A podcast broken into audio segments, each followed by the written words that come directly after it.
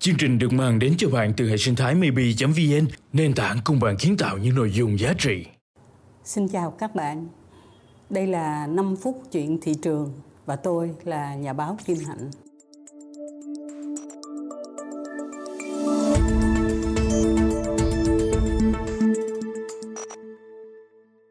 Câu chuyện tiếp theo là một tin không có vui lắm đối với lại các bạn trẻ mà đang thích sử dụng iPhone. Mùa Giáng sinh và mùa Tết năm nay, những con iPhone mới sẽ đến tay các bạn chậm hơn vì sự cố ở nhà máy Foxconn ở Trịnh Châu, Trung Quốc làm cho cái sản lượng của iPhone mùa này nó sẽ giảm mất 16 triệu chiếc iPhone. Như vậy là các bạn sẽ thấy bản thân mình là người tiêu dùng, mình cảm thấy mình hơi bị khó chịu khi mà mình còn mang, mình mua, mà bây giờ sản phẩm nó không tới tay mình đúng hạn. Thì các bạn tưởng tượng bản thân cái nhà máy mà sản xuất ra iPhone đó, họ sẽ đau khổ biết chừng nào khi mà sản phẩm đúng cái mùa cao điểm để bán hàng của họ là không có gì để bán thành ra đó là một cái vấn đề có thể nói giống như là một cái giọt nước tràn ly vậy đó. Cuối cùng iPhone quyết định rời khỏi Trung Quốc. Có 35% các nhà máy sản xuất ra uh, iPhone của công ty Apple đó. Tại Trung Quốc á, nó sản xuất tới 50% cái sản lượng iPhone trên toàn cầu.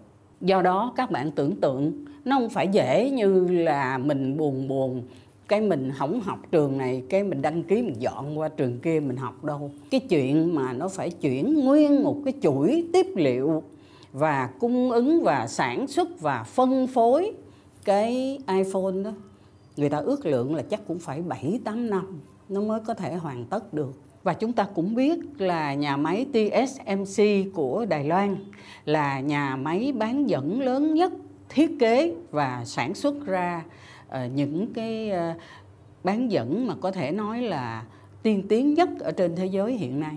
Và lần đầu tiên công ty này nó đầu tư 40 tỷ đô la ra khỏi Đài Loan và điểm đến là Arizona. Bây giờ thì uh, nó đã có khách hàng bao tiêu hết rồi. Apple là sẽ nhận một phần lớn, sau đó thì có AMD và một công ty nữa. Sau năm 2023 thì họ sẽ xây dựng một cái nhà máy thứ hai cũng ở Arizona. Và như vậy họ nói là làm sao để iPhone trên tay của các bạn trong những năm tới nó sẽ có cái thương hiệu là Make in America chứ không phải là tập hợp uh, nguyên liệu ở chỗ này dây chuyền ở chỗ khác mà đem về một nơi thôi để giảm bớt cái sự rủi ro của sự đứt gãy chuỗi cung ứng.